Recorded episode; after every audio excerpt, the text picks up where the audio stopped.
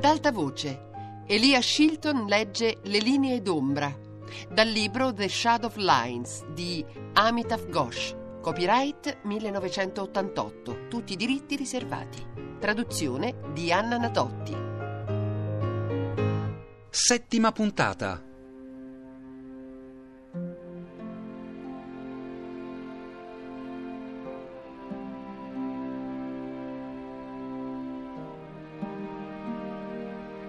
Una veranda? disse Ayla stupita, assaporando lentamente la parola come se ne avesse dimenticato il gusto. Ma che cosa possiamo fare con una veranda? In ginocchio, curvo sulla sua casa, cancellai una linea e ne disegnai un'altra al suo posto. Guarda, ecco la nostra veranda. Mi osservava disgustata, strofinandosi i denti con le nocche. Intuivo dal luccichio dei suoi occhi che stava per piangere. Non puoi farlo, disse. Non puoi metterla lì. Rotolai indietro, le braccia intorno alle ginocchia. Perché no? Perché, disse, quella è la stanza di Magda. Magda, dissi, ma Magda non è qui. Magda era la bambola di Ayla L'avevo vista una volta. Era una bambola enorme, grande quasi quanto la stessa Ayla, con guance rosate e braccia bianche come la neve, capelli biondo chiaro e occhi azzurri che si aprivano ogni volta che la si sollevava. Perché una bambola dovrebbe avere una stanza? dissi con tono bellicoso. Non la bambola, gridò Ayla in lacrime. La vera Magda, la nostra bambina, in una casa Deve esserci un bambino. Com'è, Magda? Ah, dei bei capelli biondi, rispose Ayla corrugando la fronte nel tentativo di ricordare. Ha gli occhi azzurri e va a scuola ogni giorno. All'asilo, chiesi io. Ma no, certamente no, va in una vera scuola. Ma allora, dissi trionfante, non può essere una bambina, deve avere la nostra età. Stupido, disse Ayla. Adesso siamo cresciuti. La sua età non ha importanza. Sbadigliò e si stiracchiò, stropicciandosi gli occhi. Dobbiamo prima di tutto svegliarci, alzarci e vestirci. Poi tu andrai a lavorare e quando sarai uscito io accompagnerò Magda a scuola. Allungò una mano verso l'orlo del vestito, se lo sfilò dalla testa e se lo drappeggiò sulle spalle. Ecco, sorrise stringendosi il petto con le braccia. Io mi cambio. Era a torso scoperto adesso, nuda, salvo per le mutandine blu arricciate. Appariva molto magra e fragile, il suo corpo bruno un'ombra esile nell'oscurità. Aveva spalle spigolose, le cui ossa formavano un crinale affilato sotto la pelle. Ero sconcertato dalla sottigliezza delle sue ossa. Allungai una mano e fece scorrere le dita lungo le costole, delicate come porcellana, fino al rilievo delle spalle, poi lungo il braccio, fino all'angolo acuto del gomito, poi di nuovo su, fino alla ghiera ossuta del polso che teneva conficcato nel petto. C'era un puntino sopra il capezzolo, un piccolo gonfiore nero. Che cos'è? chiesi, sfiorandolo con il pollice. Smettila, disse con un risolino. Mi sembrava di sentirlo muovere sotto la pelle come un minuscolo pisello o un seme di mostarda. Lo strinsi chiedendomi se sarebbe scoppiato. Ayla tremava e tremavo anch'io, sorprendendo me stesso. Smettila, disse lei all'improvviso. Ma non riuscivo a smettere. Ero curioso di quel gonfiore, affascinato dalla sua consistenza vellutata. Mi chiedevo che sapore avesse. Volevo assaggiarlo con la lingua. Ayla invece allontanò la mia testa e mi respinse. Piantala, ora devi andare a lavorare, facciamo come se ci fossimo già cambiati. Scrutai ansiosamente le tenebre della stanza e chiesi dove devo andare a lavorare. Laggiù, rispose indicando un cassettone bizzarramente capovolto. Quello è il tuo ufficio, muoviti adesso. Finché non te lo dico, non devi tornare né guardare quello che faccio in casa. Mi lanciai fuori, corsi verso il cassettone e rimasi là, con gli occhi chiusi, contando ad alta voce come quando giocavamo a nascondino.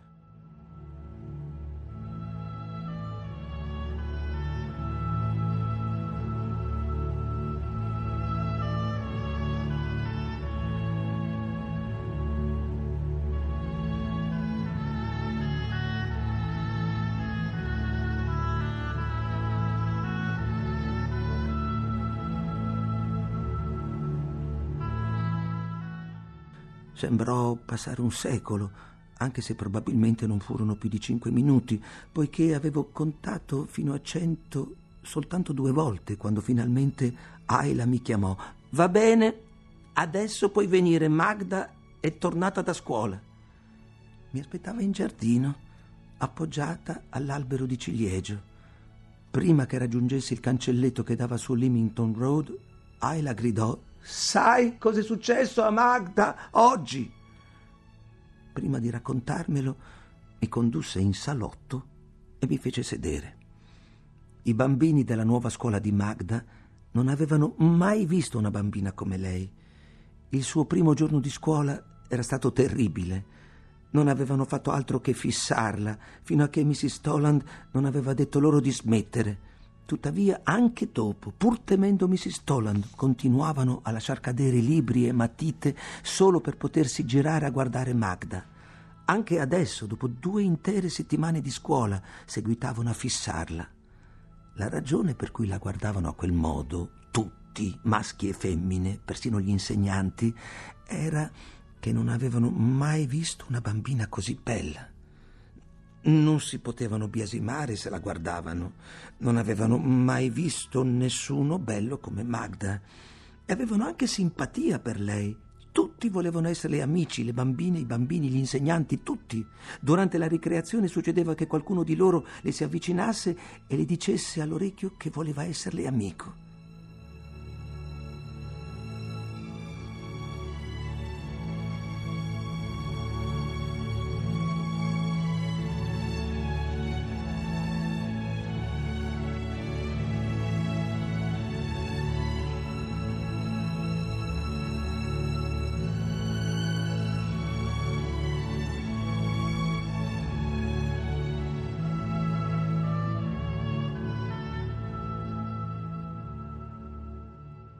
Tuttavia, c'era una bambina che odiava Magda dal primo giorno. Si chiamava Denise. Denise era brutta. Aveva capelli rossi sudici che le scendevano dal capo in ciuffi unti. Non aveva una mamma che glieli lavasse. Sua madre l'aveva lasciata e se n'era andata in Australia. E la sua pelle, la sua pelle era come gelato sporco, pallida brufolosa e cosparsa di punti neri. Persino l'insegnante inorridiva quando guardava Denise. Ma Denise era grande, più grande del ragazzo più grande della classe, ed era anche molto forte. Una volta aveva fatto cadere un dente a un ragazzo con un pugno. Quando era arrivata Magda, però, Denise aveva capito che le cose non sarebbero più andate nello stesso modo. Aveva notato come gli altri bambini guardavano Magda e aveva capito che volevano diventare suoi amici. E anche se cercava di bloccarli, sapeva che si rivolgevano a Magda non appena lei, Denise, era fuori portata.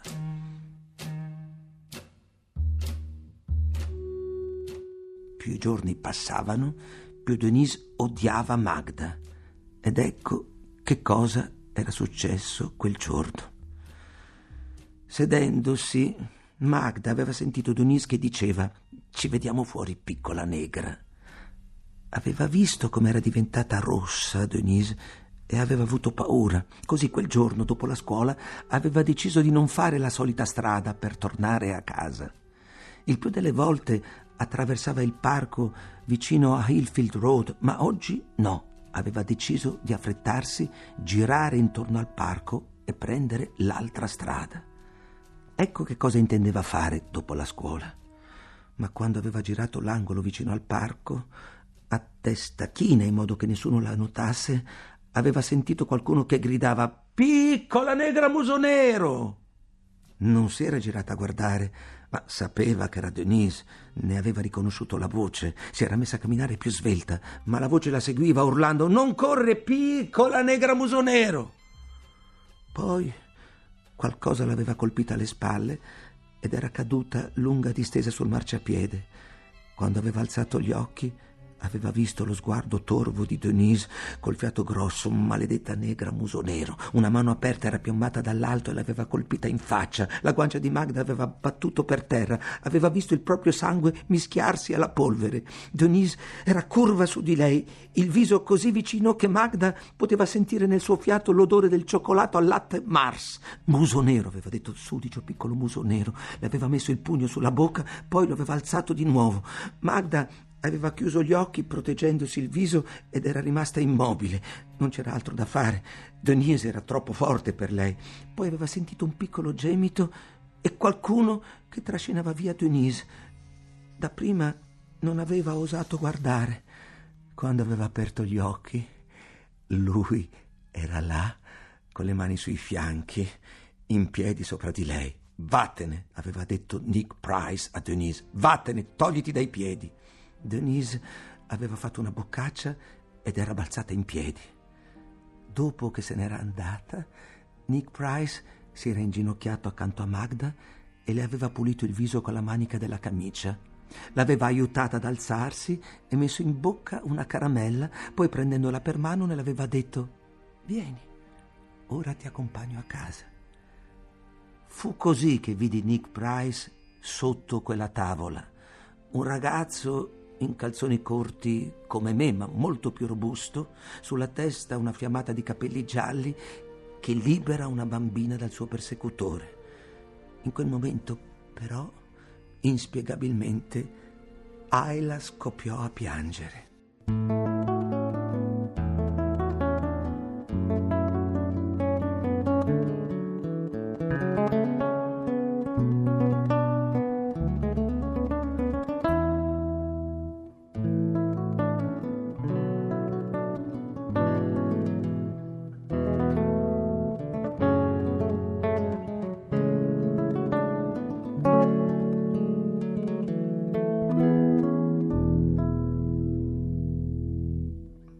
Molti anni dopo, quando la nonna rimase a letto per mesi a causa di quella che sarebbe stata la sua ultima malattia, una sera, seduto al suo capezzale, mi ritrovai a raccontarle la storia che mi aveva raccontato Ayla.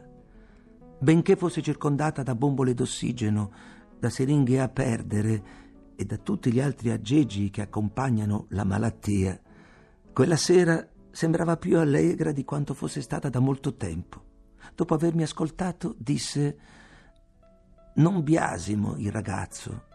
Fu colpa di Ayla. Doveva succedere. Chiunque lo capirebbe, non ha alcun diritto di star là. Lei non appartiene a quel paese. Nascose la testa in un asciugamano e cominciò a tossire.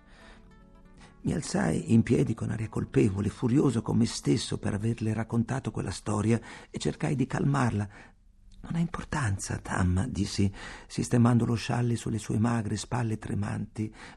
Non ha importanza, stai giù e riposati. Ayla non dovrebbe essere là, balbettò raucamente. Non appartiene a quel paese. Cosa ci fa laggiù? Là per studiare, Tam, risposi gentilmente. In quel periodo Ayla era alla University College di Londra, dove si sarebbe laureata in storia. Ayla non ha alcun diritto di vivere là, riprese con voce rauca. Non è il suo posto. Quella gente ha impiegato molto tempo a costruire quel paese, centinaia di anni, anni e anni di guerre e di sangue. Tutti coloro che vivono là si sono guadagnati il diritto di viverci per mezzo del sangue, il sangue dei loro fratelli, il sangue dei loro padri e dei loro figli. Sanno di essere una nazione perché hanno tracciato i loro confini con il sangue, la guerra e la loro religione. Ecco che cosa ci vuole per costruire una nazione. Una volta creata, ognuno dimentica come è nato, musulmano o indù, bengalese o punjabi, diventano una sola famiglia, nata dalla stessa pozza di sangue. Ecco che cosa tu devi ottenere per l'India. Lo capisci? Riesco a vederla come se fosse oggi, distesa rantolante nel suo letto, con gli occhi iniettati di sangue e fili di catarro tra le labbra. Eppure mentre la guardo, tutta raggrinzita di fronte a me, con il sudore malato che appiccica i sottili capelli bianchi, il mio cuore si riempie di affetto. Affetto e un'altra cosa che non è pietà, ma qualcosa di diverso, qualcosa che la lingua inglese conosce solo in sua assenza, compassione.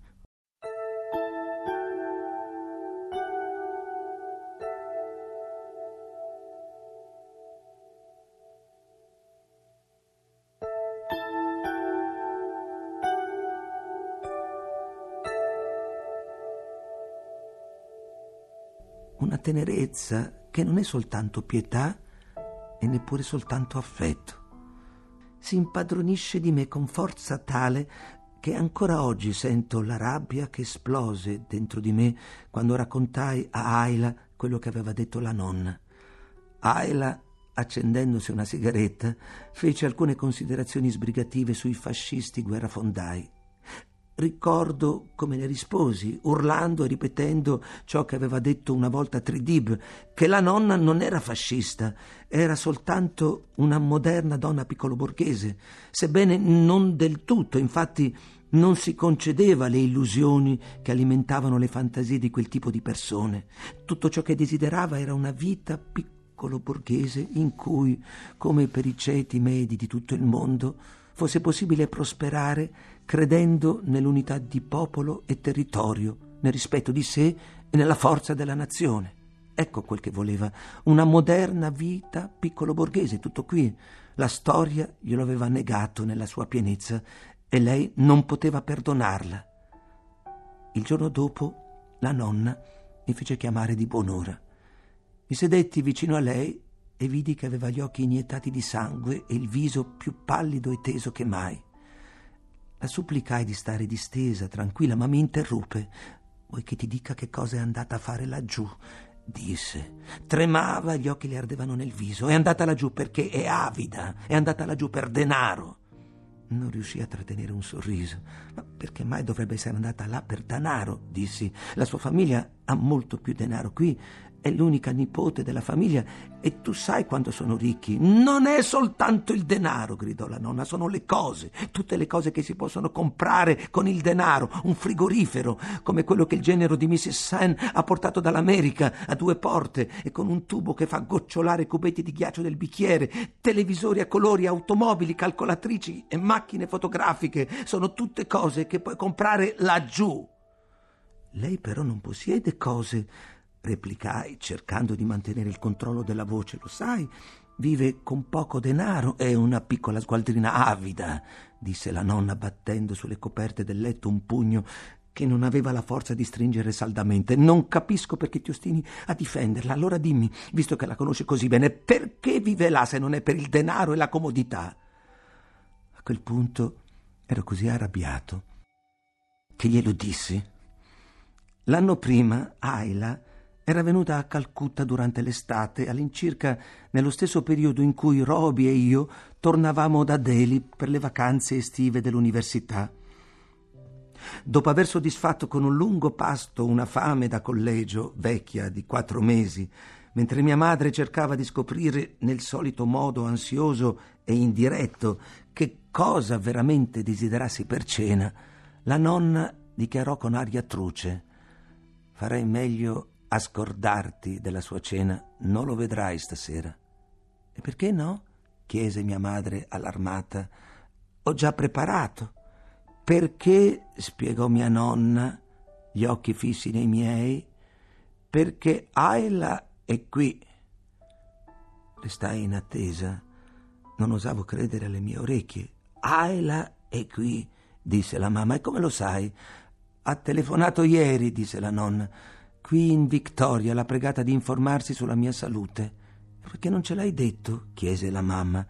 Perché pensavo che ti facesse piacere averlo qui per pranzo, rispose la nonna. Ti ha detto come sta? domandai. Sono sicura che sta bene, forse persino meglio di quando è stata qui l'anno scorso, con i capelli tagliati come setole di spazzolino da denti e pantaloni stretti come una puttana della libera scuola della strada. Mi chiedo come mai sia venuta adesso, disse pronta la mamma, cambiando argomento, con questo caldo. Perché, mi spiegò Ayla un'ora dopo, mentre eravamo seduti in camera sua nella loro casa di Elkin Road. Per me questa è la stagione delle vacanze, lo sai. E poi era un anno che non venivo. Comunque rise guardandomi mentre mi asciugava con un fazzoletto il viso sudato. Il caldo dà molto più fastidio a te che a me. Naturalmente aveva ragione. Il caldo non la sfiorava. Appariva più giovane con i capelli corti. Sembrava un ragazzino ed era dimagrita. Le braccia sembravano giunchi sottili e la fossetta non era mai del tutto scomparsa dalla sua guancia. La trovavo incredibilmente esotica, con i blue jeans sbiaditi e la maglietta a maniche corte. Non avevo mai visto una ragazza così, se non nelle riviste americane. Eccola lì, nella verde penombra pomeridiana di quella stanza dai soffitti alti e le persiane chiuse, non proprio seduta, piuttosto adagiata nella poltrona di cuoio, le gambe buttate sullo schienale in modo che la maglietta scivola fuori dalla cintura dei jeans, lasciando intravedere il ventre scavato, lucido nell'oscurità. Il corpo si culla indolente sul cuscino, la testa gettata indietro sul bracciolo, così che i due piccoli seni tendono il cotone sottile della maglietta in punte delicate che il respiro indurisce e poi si ammorbidiscono di nuovo in cerchi scuri. Su uno c'è un piccolo neo. Si dimena nella poltrona incurante del suo corpo come una bambina e io, facendo appello ai muscoli delle cosce per contenere il dolore dell'inguine che si propaga sordamente, sono costretto a girarmi dall'altra parte e sfogliare una rivista, anche se ciò rende più acuto il dolore, simile alle pulsazioni prodotte da un laccio emostatico, come se qualcosa nei miei testicoli fosse sul punto di esplodere. Mi allontano da lei perché non voglio che mi veda così, non per vergogna, ma per proteggere la nostra amicizia. Infatti so che nella scacchiera delle nostre relazioni mi è stato assegnato il posto di cugino, forse quello prediletto, ma pur sempre un cugino, nulla di più.